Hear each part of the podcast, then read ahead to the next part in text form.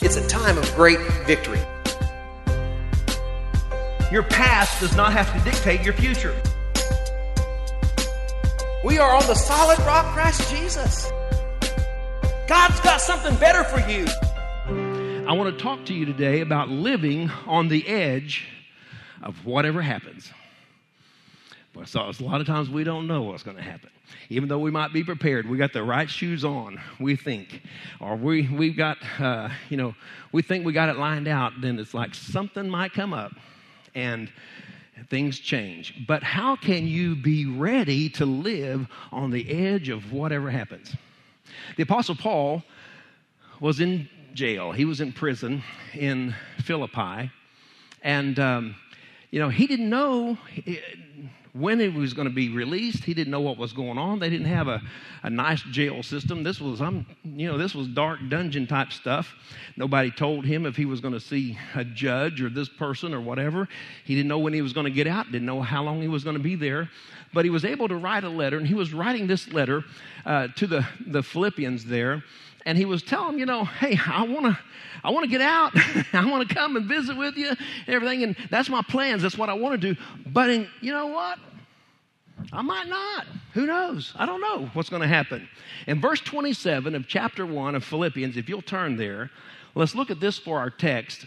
As the Apostle Paul is there, you know, and he's telling them, This is my plans. This is what I want to do. This is what I think God wants me to do. And he says in verse 27 Whatever happens, conduct yourselves in a manner worthy of the gospel of Christ.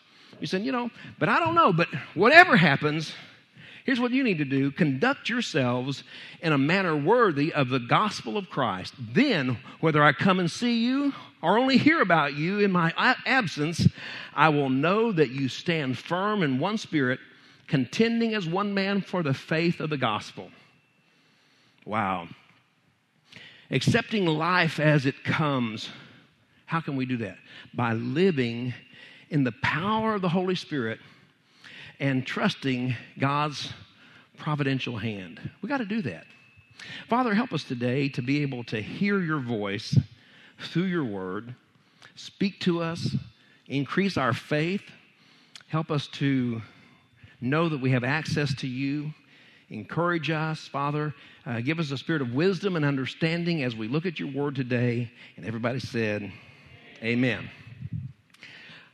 I like I heard one time, so when you can't figure out the unfigure outable, and when you uh, when you don't understand, when you're walking through a maze of confusion and you don't understand what's going on, but if you trust in God and His providence to you and lean upon the power of the Holy Spirit, then you're living on the edge of whatever happens. See, you can face whatever happens when you trust God and when you walk in the Spirit. He's our strength, right? We battle not against flesh and blood, but principalities, powers, and rulers in high places. You know, do you remember those old movies, uh, The Pink Panther? Remember how he'd have Cato hiding, you know, he'd be walking in and Cato would jump out and then he'd fight, you know, supposedly to surprise him, you know. Well, Satan's kind of like Cato, you know. You're, you're, walking along, he jumps out and he, you know, tries to take you down, you know, without you knowing it. And so, hey, whatever happened, you know, this is what I've got planned today, but whatever happens, I'm still going to be successful. I'm still going to be victorious. I'm still going to have a spirit of joy in my life and victory in my life because I can trust that God's got my best interest in mind you know, uh, how do we go about doing this? How can we effectively live on the edge of whatever happens? I, I, jotted down some notes as I thought about it, and I thought, you know, the first thing that you've got to do, you have to have it settled, is you got to know that God is a good God. You got to know that God's a good God, that He works for you, that He's the greater one. Greater is He that's in you than He that's in the world. Turn to the book of Romans and look at the chapter 8. There's a few verses that the Apostle Paul writes. They're great words. They're encouraging words. I want us to read these 10 verses or so, verse 28 through 39. most of us have heard or we've used Romans 8 28 a lot of times. That's the go to verse, right? You go to the hospital and somebody's laying there and they don't know why they're in the hospital. And you say, Well, you know, all things work together for good you might want to back up on that verse a little bit.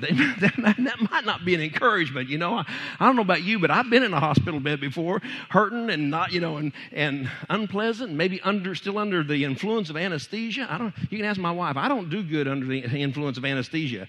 I stood up in the bed one time and asked them why they had all these tubes and stuff in me. you know, um, you know, I, I, was under the influence of something I, you know I wasn't used to. But you know, you might be careful when you walk in and tell them, hey, look, you know, it's okay all things work together. They might know that, but they might not feel that.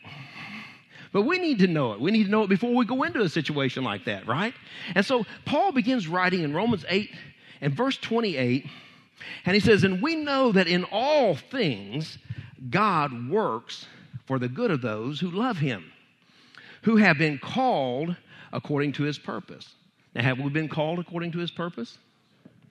Before the foundation of the world, he created us uh, in Jeremiah, it says, I, God, I know the plans I have for you, plans for good, plans to prosper you. And, and so, uh, so we've been called according to his purpose. Now, we've been called according to his purpose.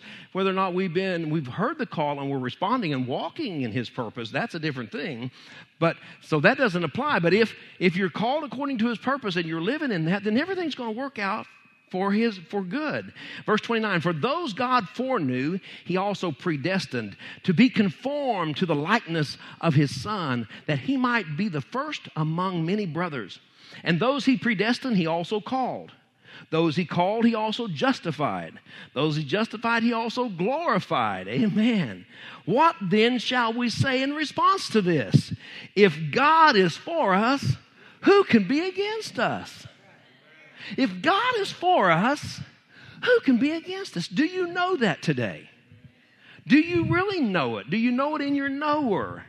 Are you assured of that? Because whenever, whatever hits you, you need to be ready because we're living on the edge of whatever happens next. We don't know necessarily what's going to happen next, what's going to be thrown at us. But if I, but one thing I can know, I can know that God is a good God and that He cares for me and then he'll turn everything and cause it to work for my good because I'm called according to his purpose. I can know that.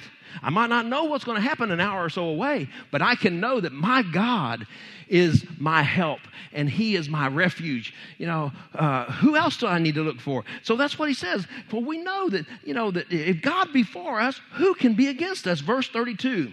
He who did not spare His own Son, but gave Him up for us all, how will we not all, how will He not also along with him, graciously give us all things. God who uh, did not spare his own son. He gave everything he had. God, who gave his own son. Uh, he says, How will he not also, along with Jesus, graciously give us all things? Hello? I think we've jumped past Romans 8:32 too many times. How will he not also graciously give us all things? Verse 33 Who will bring any charge against those whom God has chosen? Who's going to bring a charge against you? What's the devil saying about you? How shall he bring a charge against you before God's throne? Remember in Job when it says that you know, all the angels came before the Lord to give a report, and here comes Satan along with them, you know, because he's there. He's the accuser of the brethren. That's why Jesus is at the right hand of the Father. He's there to be our advocate. Our, he's interceding for us, and he's giving an account. He's there uh, pleading the case. He says, ah, My blood covers that. Oh, by the way, my blood covers that. I paid for that. I paid for it. Go on. How can he accuse you of anything? Because God's already taken care of it. That's what he says there in verse 32. It says, He who did not spare his own son, but gave him up for us all, how will he not also, along with him, graciously give us all things? Say, He gives me all things. Say, He gives me all things. Say, God's for me. He's not against me. God's a good God. The devil's a bad devil. Actually, he's pretty good at what he does, but I mean, he's, he's bad, you know? God's good, Satan's bad. So we got to realize where does it come from? It's not coming from God. People aren't here today because they think it was something that God did or didn't do because He didn't care.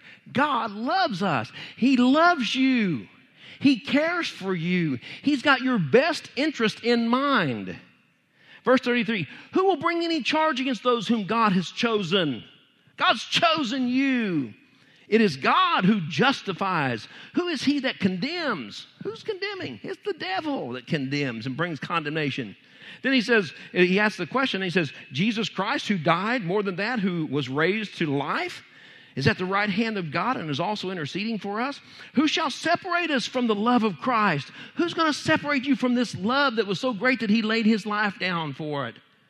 Nothing can separate you. He says, um, then he goes on to, to give examples as he asks this question Who shall separate us from the love of Christ? Shall trouble or hardship, or persecution, or famine, or nakedness, or danger, or sword? He goes on this list. You know, can these things separate us? Can it? What's your relationship with God? Where are you? Do you know that He's a good God? When these things come, does it separate you and say, Well, I guess God doesn't love me? If it does, then you haven't, you don't know that He loves you. It's not God that's doing it, it's not Christ that's doing it. It's us that step away because we're hearing the wrong voice. Jump to verse 37. He says, No, in all these things, we are more than conquerors all these things that come, it just shows that we're more than conquerors. In other words, I conquer it, but as being more than a conqueror, I'm like, whew, I'm glad that's over. I can't, I don't got no more in me. No, more than the conqueror means I conquer this one. I got mo. I got a lot of mo. Quote Mr. T. I got a lot of mo. I got a lot. I can conquer that one and that one and that one. You know, the older I get, you know, they that old, that old song, I ain't as good as I once was, but I'm as good once as I ever was. That ain't more than a conqueror. That's just once. you know, that's just once. but if it's again and again and again, we are more than conquerors through Him who loved us. Through Him who loved us. For I am convinced that neither death nor life, neither angels nor demons, neither the present nor the future, nor any powers, neither height nor depth, nor anything else in all creation will be able to separate us from the love of God that is in Christ Jesus our Lord. Somebody ought to give him praise. Hallelujah. Hallelujah. How do you live on the edge of whatever happens? First thing I got to know is God's a good God. God ain't doing this. He's working for me. He ain't working against me.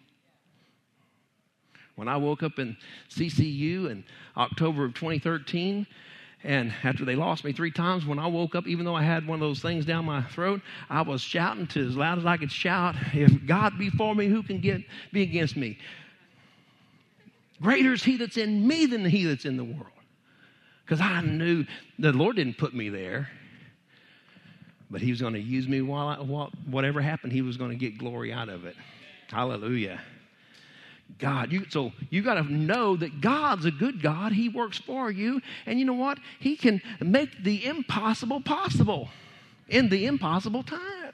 In other words, God can take nothing and make something. I mean, He took me. I ain't nothing. But he, he can take nothing and make something. Paul says there in Philippians, verse 27 whatever happens, whatever happens, whether it's, uh, you know, demons or angels or the past or the future or whatever.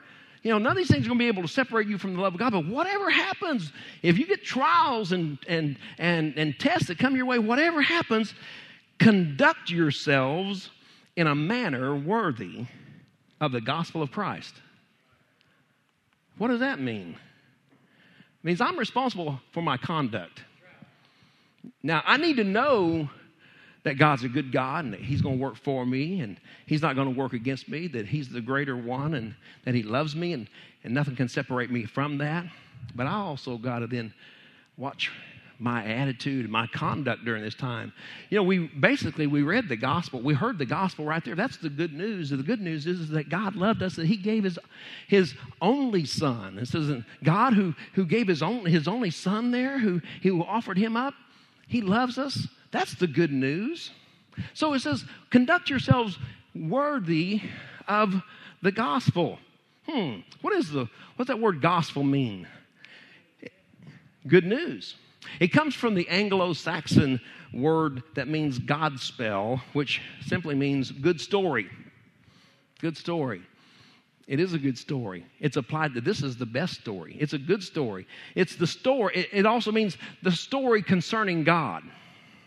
That's good news. The story concerning God of how God loved us so much that He made a way for us to be part of His family. That before the foundation of the world, He saw us and He purposed us and He predestined us. And then, even when sin came into the world, God then predetermined that he would give his son and, his, and that Jesus would pay the price for all the, the sin of the world, and that whoever believed in him and accepted him would be accepted then into the family. He predetermined all. That's good news. The good news is nothing can separate me from the love of God. Isn't that good news? Man, I don't know. Y'all must not have lived like I lived. I tell you if anybody could have been separated from the love of God, it had to be me. Sit in church. Well, it was actually a, a camp meeting, but it was in a big old uh, pavilion, concrete floor. I sit in back there on the back aisle and, and light a smoke bomb and roll it down the aisle and let it land right in front of the, the preacher that's standing up there. And here's this blue purple smoke. Uh, you know, that was back in Jimi Hendrix days. Purple haze, you know.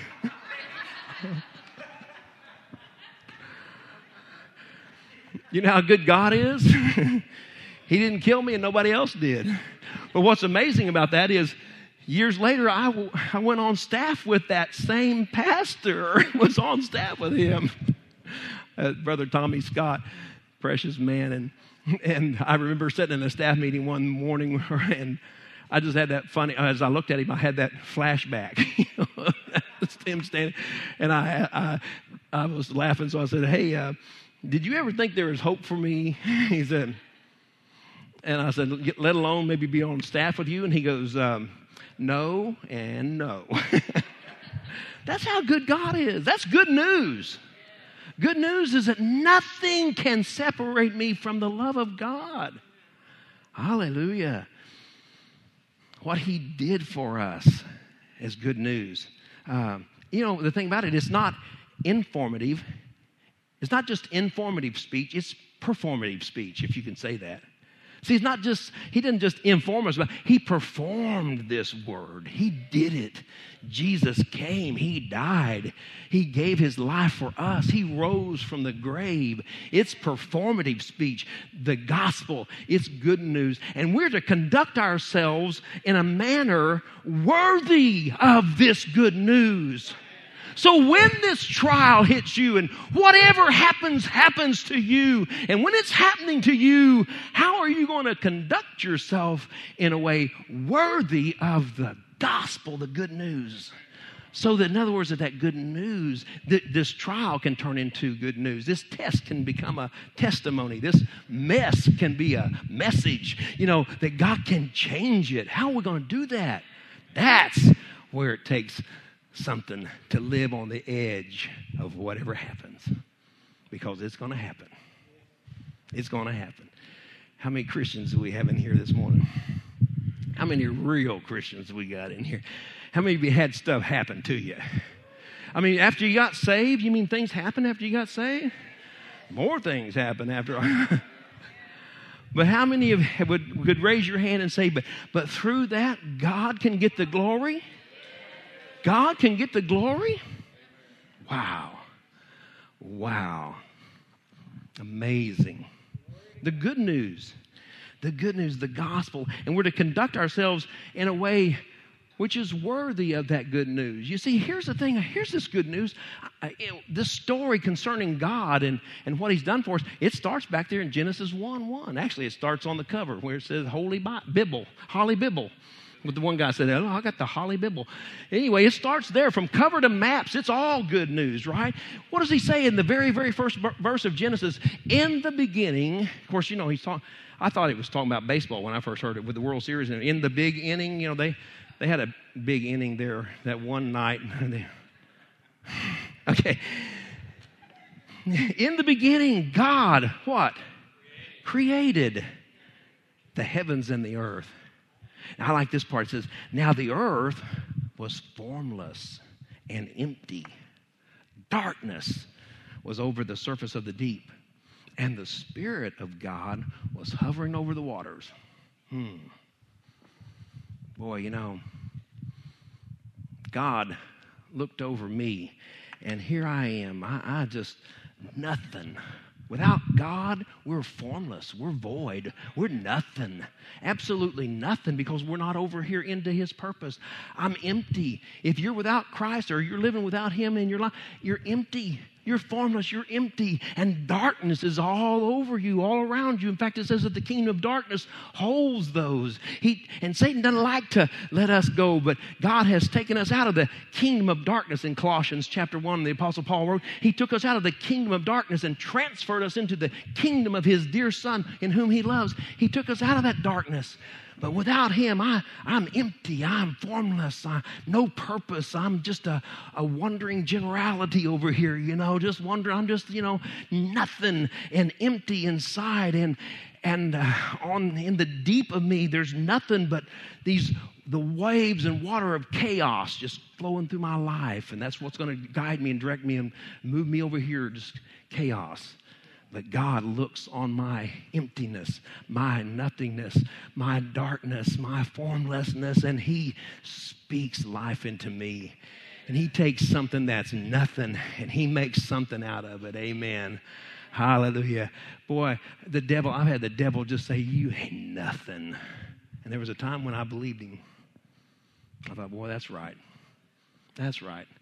Well, since I'm nothing, I might as well just give my best that's what will cause you to roll a smoke bomb down the aisle of a in church and let it land in front of the pulpit. Man, I'm in trouble. This I, this podcast is going out everywhere. That's what nothingness will do to you. Well, if I'm nothing, then I might as well just live like nothing. Well, I got nothing to lose, right? If you ain't got nothing to lose, if you are nothing, you got nothing to lose, so to speak. Or maybe you feel like you're down to nothing. God can take that nothing and He can make something out of it. Amen. Hallelujah. If God can start off this whole universe, if He can start off with nothing and speak into it and establish the universe, the galaxy, if He can do that, He can speak into me and create life. Hallelujah. You might be here today and you might think that you are nothing. Maybe the devil's been telling you nothing, or maybe somebody spoke words over you saying you, you would amount to nothing. But I, maybe you feel like you're down to nothing and, and everything's been taken from you. But I, I want to tell you that uh, creation was, was bought, brought into existence by God. And if He brought this whole creation into existence, He can bring you out of whatever it is. Somebody ought to give Him praise. Hallelujah. God can work beyond nothingness. How do you live on the edge of whatever happens? When I know that God lives beyond, goes beyond nothing when I feel like I'm down to nothing, if that's whatever is happening now, then I say, well, that's okay. I can still step out here because God, I can walk by faith. It doesn't have to be, there can be nothing there. Peter getting out of the boat. nothing has to be there, but I can walk on nothing because God is beyond. I don't think anybody's getting anything out of this church. Wow. Man, how can you just still have an attitude? How can you conduct yourself worthy of the gospel when you're down to nothing, when it seems like Satan has brought nothingness into your life. He's taken away everything because you can say, Praise God, all that's gone. Now then, God can work. God's going to work for my good. Hauling stuff out of our house after the flood. Boy, some of you can relate. You know, Darwin, I said, what, what, how's it going? What, how, what's up in the house? Nothing in there. Well, praise God, Darwin. You're going to get new stuff. Amen. New wiring, new plumbing, new AC, new walls, new floor. Hallelujah. See, God can, He loves for things to get down to nothing. Because when it's at nothing, there's nothing that can say, well, I did it or this did it or whatever. No, there's nothing there. The only thing that can change nothing is God. Oh, hmm. I wish somebody could get excited about this good news. This good news. Amen. See, that's good news.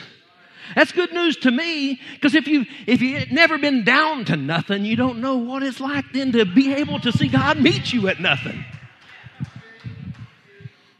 I've sat at a table with my children around and no food in the pantry. I told you my cream of mushroom soup story, right? I always, you know, I, I was raised, I guess, in a middle class family. Sandy was too. I, we never had for want, but didn't just have whatever I wanted. But, but I, I always remember cream of mushroom soup being in the pantry in the cabinet when I'm looking for something else, you know, the, the chicken noodle or the whatever, you know. I don't know what that cream of mushroom soup's doing there, but it's always there. I think you just had to have it there. You know, when you read in the instructions on how to set up your pantry, you got to have it like cream of mushroom soup. When you wake up one day and there ain't nothing else in the pantry but cream of mushroom soup, I'm telling you, you're down to nothing. And that's one day when I realized, hey, wait a minute. wait a minute. We ain't got nothing but cream of mushroom soup. Whoa, things are getting serious around here. And sitting there, you know, when it's really, when you pray over your food and it's really serious. We took Timothy with us to Africa in 1999, and we were out in the bush, on the, in the mountain part, down in this little people. They asked us to come and have, you know, supper with them and they these chickens running up and down that mountain. They caught one of them and they fixed it, and so we were first in line. So I took the pulley bone, you know. And Timothy, he's hungry because I mean, we seven thousand feet elevation, walking everywhere, and he's playing football that time. He grabs a leg, he grabs another leg, and and I look at him. I said, "You sure that's what you want?" Yeah, I'm hungry. He takes another leg. I said, uh, "You might want to wait. If you're hungry, you might can go back." No, I'm, I'll eat it, Dad. I'm hungry. Okay we go sit down and I'm eating my little pulley bone. You know, they don't cut them like that anymore. That's how, you know. I, and uh, he gets that chicken leg and he goes, Dad, what's wrong with this chicken? I said, You didn't see it running up and down that mountain?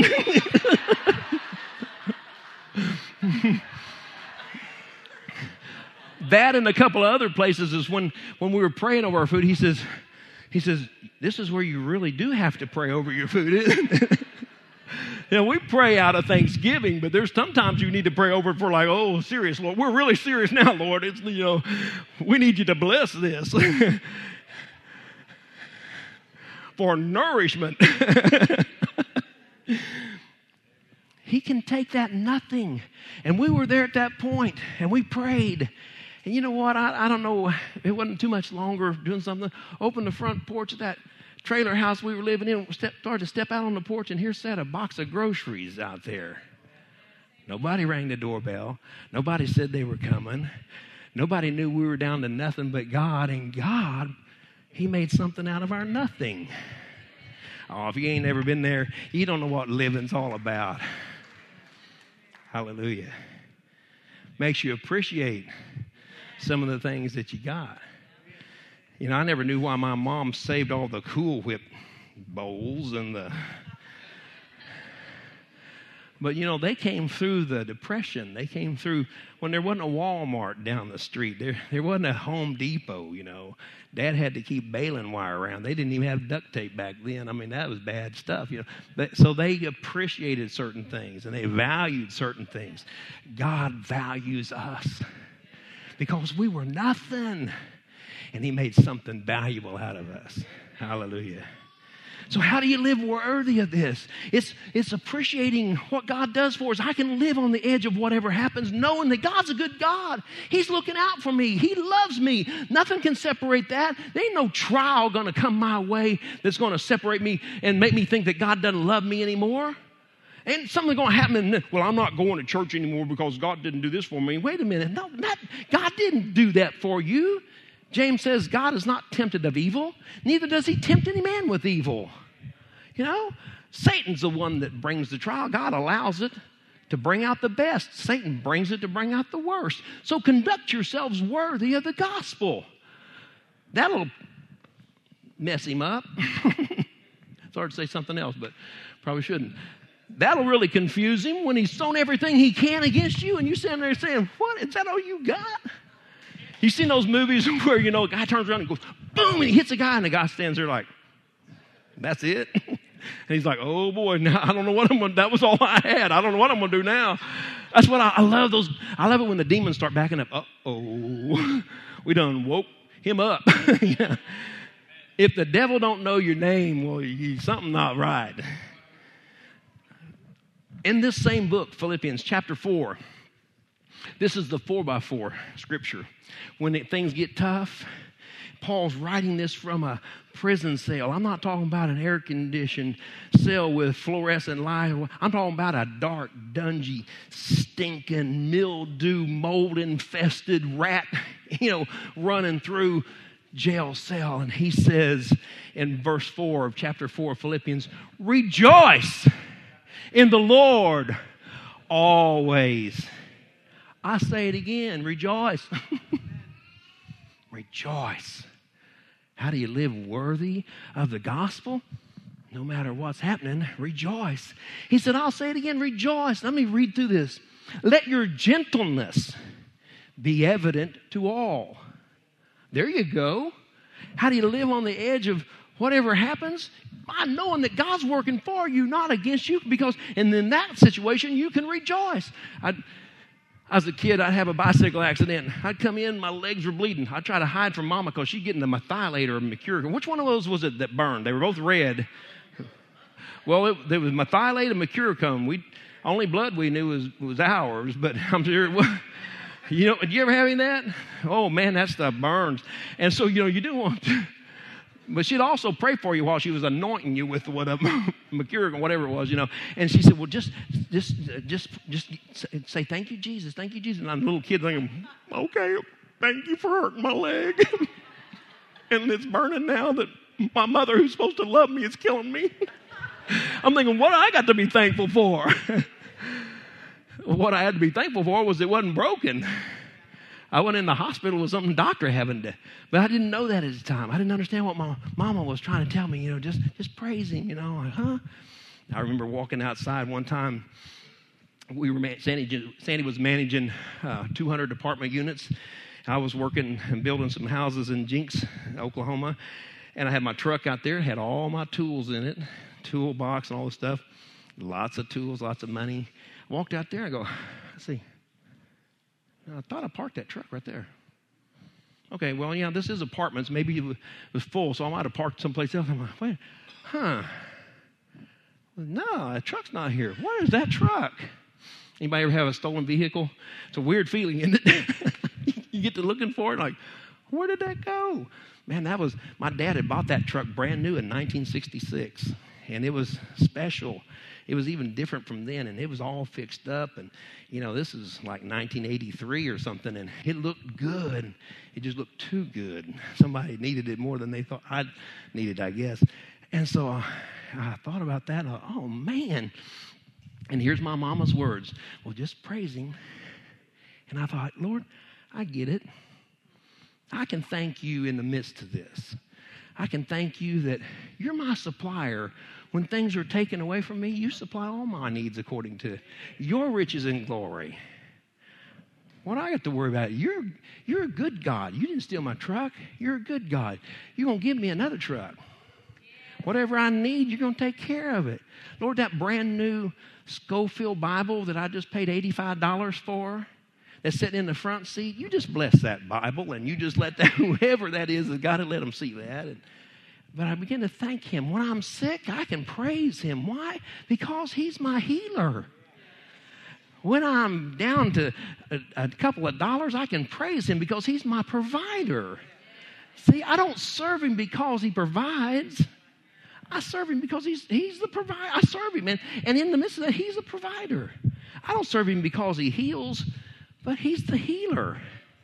How, if he ever does, if he does or doesn't, whatever happens, I'm going to rejoice. I'm going to live on the edge of whatever happens next because I'm going to know that my God's a good God. Nothing can separate me from the love of God. Oh, come on. I wish I had somebody to preach to this morning. Rejoice in the Lord always. He said, I'll say it again from this prison, from this stinking prison. I'll tell it to you again. Rejoice. Let your gentleness be evident to everybody. Don't get all upset and, oh, I don't know what I'm going to do. And all the sinners are coming around and, no, just settle down. It's going to be okay. We're getting comforted by the sinners. The people that don't know God, they're coming around trying to calm you down. Are you serious? That's not no, that's no testimony. Conduct yourselves worthy of the good news. The good news is that God cares for you. Wow. Do not be anxious about anything, but in everything by prayer and petition with thanksgiving, present your requests to God. Well, Lord, I, I praise you that in the midst of this, you supply all my needs. So I'm just going to thank you. And I, I just take this opportunity to petition you right now for a new vehicle. Do you know that somebody gave us a car? They didn't even know about this thing. Gave us a car. Now, it wasn't a brand new car, but the car, it was all gone through. It was all, everything was brand new under the hood and everything else, and it ran great. In fact, it was the car that got us to the hospital when our third daughter was born at two o'clock in the morning when Sandy had a placenta previa, and they said that, you know, she wouldn't make it. And, and when you're bleeding out that much, you got about six pints of blood, and when you're losing one pint a minute, it's pretty serious. And that was the car that at uh, 12 degrees outside on that January 16 morning, went out and hit that thing, and most of them go, uh-uh, uh-uh, uh-uh, Y'all don't, we don't know what 12, y'all don't know what 12 degrees is. Maybe Celsius, I don't know. but it didn't go, uh-uh. It goes, okay, okay, and started right up. Man, God supplied it. And you know what? It came in handy. It worked for us. Amen. He says, and the peace of God, which transcends all understanding. You might not understand why this is happening, but the peace of God that transcends all understanding, he says, will guard your hearts and your minds in Christ Jesus. Well, I don't know why it happened. I ain't going to blame you, God. But you know what? Thank you for your peace.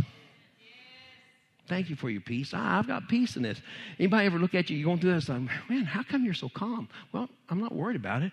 You're not worried about it? No. I mean, you know, God's going to take care of it. Really? And there it's out there. It's out there. Now they're going to watch to see if God does take care of it. Well, sure, He's going to take care of it. Why not put him on? Why not say God's going to take, my Father's going to take care of it? He supplies all my needs according to his riches and glory. Why not just tell somebody? If you believe it, why not? And then when he does, and you're and it's happening, they go, oh, and you're like, what, what, what, what? You, you, you got that? Oh yeah, we knew it was coming, right? I mean, we knew it was going to happen because God's going to take care of it. Finally, brothers, verse eight, Philippians chapter four. Finally, brothers, whatever is true, whatever is noble, whatever is right, whatever is pure, whatever is lovely, whatever is admirable, if anything is excellent or praiseworthy. Think about such things. Why are we usually nervous and upset and anxious? Because we're thinking about, oh, what am I going to do now? Oh boy, I don't know what I'm going to do. Two cars get flooded out in our driveway, totaled out. I'm thinking, well, at least can I buy that one so I can have something to drive? Because I can't even rent a car. And you know, to rent a car, oh, you, yeah, you got rental. Okay, couldn't find a car to rent except for in Dallas. Okay, well, you know what? If we got to go to Dallas to rent a car, I guess we'll go to Dallas to rent a car. But oh, you got to take it. You got when you get finished with it, you got to bring it back to where you got it. Really? Okay. Okay. Well, all right. Well, and you only have seven days. Seven days? What's up with that? And, well, if it was in the shop, we could, you know, you rent the car longer because you don't know how long it's going to take in the shop. But since it's totaled, you just get seven days. Okay, well, it's going to take me a day and so to get to Dallas and back. Why don't you just keep your car? Don't worry about it. So, what are you going to do for a car? Well, I don't know. Well, how about some good neighbors that let us use a car? You know, Paul and Debbie said, hey, you know what? Just drive this one. Praise God for that. Took care of our needs. And then what happened? Looking around for a vehicle. We got a better vehicle than we had. Praise God for that. I always wanted a Toyota Highlander, but I could never afford one well, God saved one in 2014. He selected that one and He gave it to these people to take care of it really good for me till I needed it. So that it wouldn't be all that much money. It'd be way be lower than what even He said it was supposed to be. And they took such good care of it. It looks like it's brand new. Well, thank you, God, for taking care of that for me till I needed it right now. Hallelujah. You know, let your let your uh, your moderation, let your gentleness be seen by everybody. Don't get so upset about You know, he says, and think on these things. Think about whatever's excellent. Think on that. Don't be thinking about what's not. Well, it's probably going to break. Excuse, wait a minute. Give it a chance. you know, that probably won't work anyway. What? Wait a minute. Why are we always going there? We always want to live in the what if. You know, we're walking, we're living on the edge of the what if. So we can't go into the future. So we don't want to go to the what if land, so we stay back here, you know? And then then we're living on the edge of, well, you know, if it hadn't been, if it hadn't been for such and such, then I'd be okay. So we're stuck right here in this middle of nothingness of where we're not supposed to be. We can't go forward because what if? I can't, you know, I'm going to be stuck back here because of if that hadn't happened, then I wouldn't be stuck, and here I am. Man, I, I want to just get out here and just walk on the edge of whatever happens next. Talk about an exciting life. Wow. What are you going to do today? Man, it's going to be fun. I can tell you that. Whatever, you know. I mean, I got my regular schedule, but boy, something's going to happen today. I tell you, it's going to be good. It's going to be good. And when they find out some whatever happened, they go, oh, can't believe that. Oh, but man, I'll just wait. God's going to do something good here. Go, what? They might think you crazy. That's okay. The good news is God loves you. He's, he's got something for you. He can make the impossible possible. He loves to take the impossible and make it possible. I don't have enough time for this four point message. I don't, that's only the first point. I'll give you this second point, and we'll talk about it next week, maybe. First way, how do you live on the edge of whatever happens? You got to know that God is a good God, and He's going to take care of me. The second thing is, you got to realize who you are. Who are you? Jesus goes into Nazareth, and they said, Isn't that the carpenter's son? And his, bro- his, his brothers, James and Joseph and Judas and Simon, and, that, and his, his sisters, they're with us, right? That's Mary's son, right? That's Jesus. Who do people say you are? That's why he said, Who do you say that I am? You got to know who you are. Whether they know it or not, you got to know who you are because when whatever happens, happens, I know who God is, but I got to know who I am. I'm a child of God. I'm an heir to joint heir with Jesus Christ. I'm above and not beneath. I'm the head and not the tail. No weapon that's formed against me shall prosper. All those that rise up against me shall. You better get ready. You're going to get ready to fall. No weapon formed against me shall. All my needs are supplied through His riches in glory. I'm chosen. I'm adopted. I'm predestined. He has set my life in motion. I am a child of God. So I can live on the edge of whatever happens because I'm a child of God. Giants fall, uh, seas part. Who are you? How do you live on the edge of whatever happens? Aren't you afraid of what's going to happen next? No. Don't you see this cape on the back? and this big red S on my chest stands for saint. I'm a saint. I'm a child of God. you know? David standing out there and everybody looking like a little old David and great big Goliath. But what they didn't see was it was really great big David and little bitty Goliath because God was on his side. When you know who you are, ain't no giant can take you down. Ain't no king can stop you with his armies. They get flooded away. Oh. You see, some people like to have titles because that's what makes them think they are something. Right? You know what I'm talking about? A title.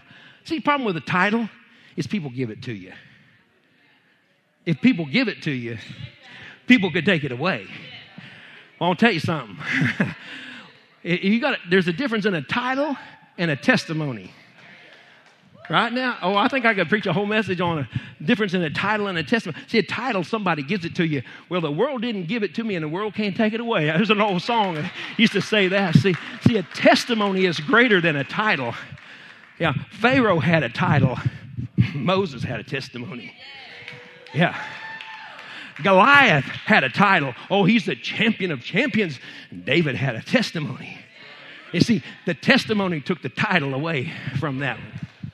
Yeah, Haman. You remember in Esther, Haman, oh, the king appointed him and everybody was supposed to bow down to Haman. Well, Mordecai said, I ain't bowing down to you. I'm a Jew. And so he, Haman says, well, find out who they are. And so he devised this plan of where all the Jews could be killed. And so Esther's a Jew. And so she didn't have a title like Haman did, but she had a testimony. I want to tell you, a testimony outweighs, I don't know if y'all getting this or not.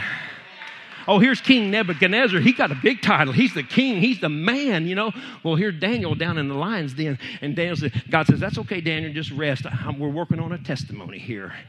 See, because Daniel had a testimony, Nebuchadnezzar had the title. People, I want to tell you something. You can turn your test into a testimony, and nobody can take it away from you. Nobody can take it away from you. Every time that they would face something, they didn't go back and talk, talk about all the titles. They talked about all the testimonies. Oh, God is the God who parted the Red Sea. Didn't He lead us out? Didn't He do this? Didn't He do that? Yeah, that's a testimony. Testimonies stand forever. Titles, they fall. Hmm. Who are you? I'm a child of God. Well, when I didn't know that, Satan used to push me around. Hmm. Yeah, you know, Pilate. I think Pilate had a title. Yeah, he was the governor. Jesus, he had a testimony. In fact, G- Pilate was trying to find out, what's your title, in? Uh, are you the king of the Jews? Are you the king of the Jews? Jesus said, You say that I am. That's your title? I don't need no title. Well, he didn't need to answer him because I don't need your title. Jesus had a testimony. Let me tell you something Satan's got a title. I got a testimony. Satan's got a title, but you got a testimony. When he comes up to you, who do you think you are, devil? Who do you think you are? You messing with me? You messing with me? Oh man, this is going to be fun. Oh, there was a time when I didn't realize that. I remember at the time I was working for Rock Island Railroad. Boy, the devil had me scared. My mama used to tell me about how many times the devil tried to kill me. Before I was even born, uh, she was going down the mountains of Oklahoma there, my three sisters in the car, and that Studebaker, something happened, and she rolled that car down that mountain, down that mountain, down that mountain. Threw one of my sisters out, and the doctors were saying, Man, it's a miracle. Didn't know how come she didn't miscarry with me and all this stuff, and everything was fine, and rolled and rolled and rolled down. Nothing, nothing's wrong. Nothing's wrong. Nothing's wrong with me. But she rolled that car down, and, and so she said it started then, and she began to tell me through my life how many times that the devil the, the devil with a title tried to take me out with a testimony. Well, you know what? He just got a title. You got a testimony. Hallelujah. Hallelujah. God can take somebody who's sold out to Him, somebody who has no recognition, no refinement, no, ah, you know, no polish on them, no titles, and He can establish that person and He can use them and He can make something out of them. Who are you? Who are you? You need to find out how people see you. You need to just ask them, Who do you say that I am? And they say, Well, you know, because they'll see you, they usually see you how they need you. And there's some people you need to say, Well, it's been nice knowing you. Because, you know, when you're t- living on the li- edge of whatever happens, there might be some people that can't go there with you.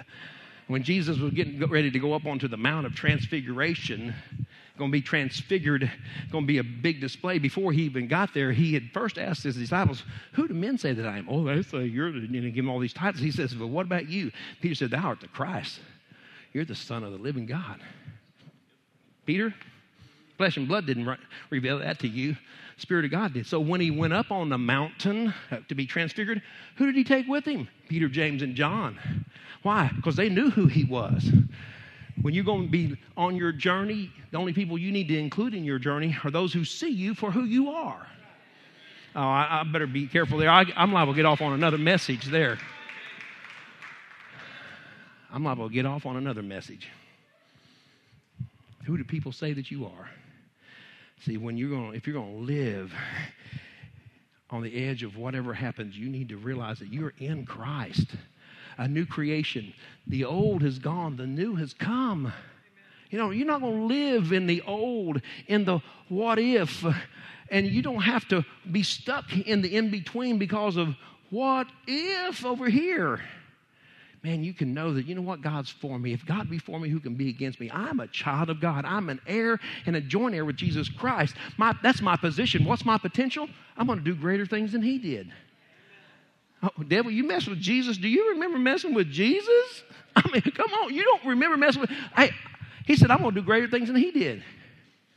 Hmm, think about it the devil had me nervous. I was working for Rock Island Railroad. Man, there was time I was walking through one track, Neil, in the big old box car. The, the, the door, the box car came crashing down and hit another car that meant, man, I was gone. Not in 60 seconds. It was less than that, man. I, I'm moving. I, you know, they used to have PF flyers. You remember that? When I was a kid, they had PF flyers, and they had those rubber things on the side. I, I realized that that's to keep the sparks from setting your pants on fire when you when you're moving. I mean, I was moving. The devil had me nervous. I was afraid of what he was going to do, and and it just, I mean, it was like, man, he's going to take me out. He's going to take me out. God just started to move in my life, changing me, and and the devil coming around. he was trying to slap me down, keep me down into nothing. And I'll never forget. I was one morning I was praying, I was praying, and God began to tell me who I am. You're my child. You're going to tread upon serpents and scorpions and all the power of the evil one. You know, and he began to tell me who I was. And I remember getting up, standing up, and I slapped my hand down on that desk and I turned around and I said, Devil, you're a liar. Get behind me. And boy, from that time on, I hadn't looked back. I'm not afraid of him. I, you know, I've seen him. He ain't that big a deal. You know, all that he pulls against us can't stop us because God's for us. I mean, people, he, God has elevated us. We are heirs and joint heirs with him. I'm going to stop there. We'll share the other two points later because I want to pray. Because I think that people, we're living in a crucial age. If not, this place would be jam packed. We wouldn't be tying ropes across aisles. We'd be tying around the door to keep people out and, until we could get in here and make sure everything was done. I was reading and, and looking at the stuff about the Azusa Street revival at the turn of the century in 1900, 1901 on a watch night service in Topeka, Kansas. Sandy's great great grandfather and Charles Parham and some other people were gathered in this little room in this little Bible school and they were wanting something different and they were just so hungry for God and they'd been praying, praying, praying and God poured out the Spirit of God and they began, it began a revival. Well, it cost him something because I got newspaper clippings back in 1903 of the police with Grandpa Foster with his hands behind his back, handcuffed, then walking him out of the tent meeting, taking him off to jail because they let kids into their church service. That the judge gave an ordinance and said, Don't allow children to come because you guys are crazy. You crazy. They're talking in tongues. Weird people, they're just crazy people. And somebody called from St. Joseph, Missouri, and said, Our sons, they have given him no hope. There's no hope for him at all. They've left him to die, and we want to bring him. Will you pray for him? Grandpa Foster thinking, well, the judge said not to let kids in. He just got a title. God's getting ready to build a testimony. He said, Bring him on down. They brought him down in an ambulance, brought him into that service that night. Grandpa Foster got up there. Police are standing around at the back door. And he said, Let's just all stretch our hands forward. God's about to heal this, this child. Laid hands on him and prayed. That kid, he kind of shook and sat up, got up and started walking and the police started walking too. They locked, they put the handcuffs around him and started. Well, fast, first of all, people started praising God and they were just worshiping Him, and people were speaking in tongues. And and somebody said the Holy Ghost is here. And Sister, whatever name, the, the black lady, one of the first ones that ever got filled with the Holy, she said, and so are the police. and walked down and, and handcuffed grandpa and took him off to jail. And you ought to see that picture. I got a, I, I saw the, the old newspaper clipping of that, and he's walking out looking up, just smiling, looking up, keeping his eyes on Jesus, the author and the perfecter of his faith. Hallelujah. And then in 1906, a guy that came from Houston, Texas, William Seymour, and they wouldn't even let him in the Bible school back then because he was black. Charles Parham, who had been in Topeka, Kansas with Grandpa Foster, had come down this way and had a Bible school. Because uh, William Seymour was black, he couldn't be in the same class. So he sat at the door and he listened. Oh, what they didn't know is he's the smartest one of all of them. But he got it all. And before long, God called him to go out to Los Angeles, California. He'd never been to Los Angeles, California. So, lady sent some money for him to come. He went out there and he preached one week and they threw him out. Said, Don't you ever come back. That's the craziest stuff ever. He was preaching about how God loved everybody black, white, women, men no difference. And that there's a the Holy Spirit was, was wanted to, people to be filled with the Spirit and this new language. Oh, you're crazy. You're crazy. Shut him out after a week. He thought, what am I going to do? No place to go. I'm clear out here, how many hundreds of miles away. One family invited him to come and stay, and he just spent day, hour after hour, day after day in prayer, just praying, seeking God, praying and seeking God, praying and seeking God. Somebody asked about it. Oh, he's over there praying. They come. They, can we pray with you? Come on, pray. They pray and they pray. Somebody else, can we pray with you? Sure, come on and pray. Pretty soon it got to where everybody was coming to that little house that where that family was that let him stay there. And they were gathering around and, and they're just praying and they're just praying. So many people got there that the porch broke. They broke the porch down. They had to go down and rent this old building, had a dirt floor on 312 Azusa Street. People would come. It went seven days a week, 12 months out of the year three or four years in a row, people just coming.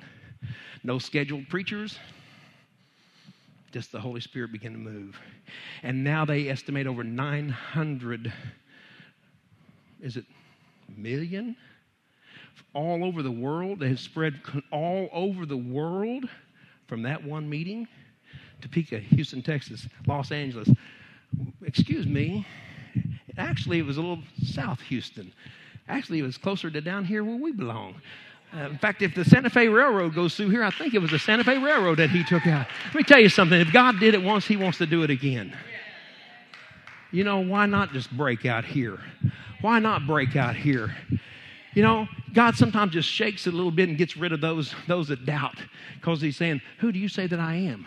And those that don't, that don't know who he is, they just need to go on because now those that are with you, they can't leave you. And that's when we need to gather together. People, we need to we need to seek God like we've never sought him before. We need to pray like we've never prayed before and get ready because we're living on the edge of whatever happens. Whatever happens. It's fine. God's going to see us through, and He's going to turn this test into a testimony.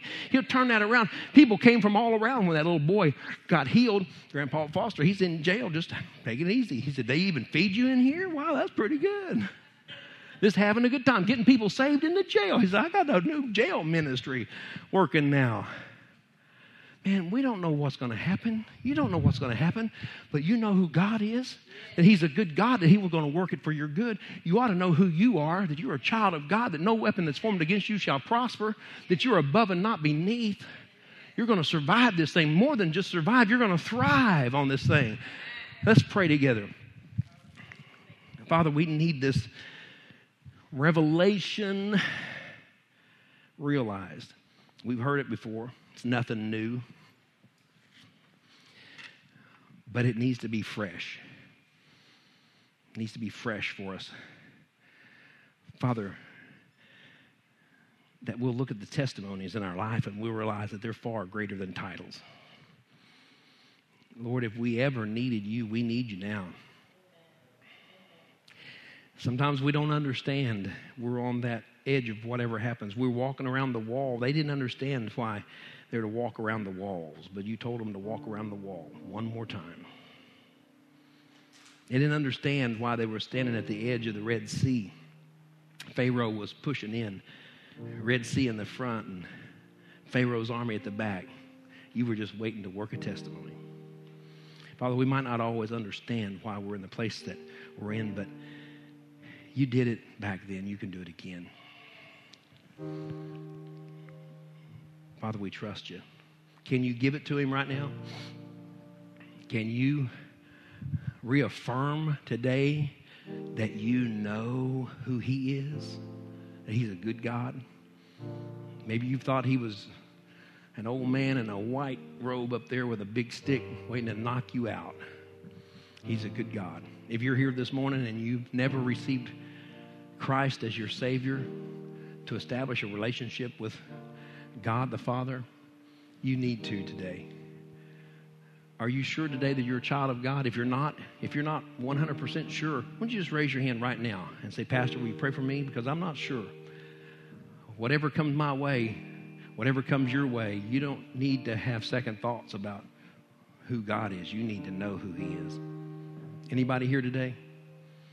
Maybe you're here today and you need to rededicate yourself to Him and say, God, forgive me for blaming you for the things that happened in my life. I know you're a good God. I know you're it's okay. I know you're going to work it out.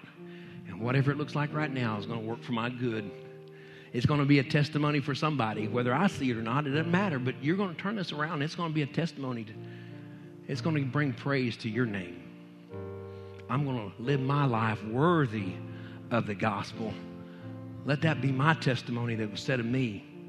I'm going to live my life worthy of the gospel. You are a child of God. You've been chosen in Him before the foundation of the world. The old is gone, the new's come. Don't hang on to the old. Don't let the old hang on to you. Don't let it keep you back. Don't be afraid of what might happen because whatever is going to happen is going to happen. Just live on the edge of whatever happens, knowing that whatever it is, God's going to take care of you, and you're a child of God. You're an heir and a joint heir with Him. It's going to work out. It's going to be okay. It's going to be okay. Just chill out. Gabe, can we sing that song you sang, the, that last song you got that where you could sing it? Maybe you put the words up there if you could. That uh, whatever the name of that song was, but I like that verse. I don't remember seeing that the words of that before. I'm sure we've sang it before, but I never paid that much attention to it. But as Gabe sings it, I want you just to worship the Lord. I want you to reflect upon yourself and the situation that you're going through, and might sing sing it as well. But let's just let the Holy Spirit move on us as we worship this in, in this song.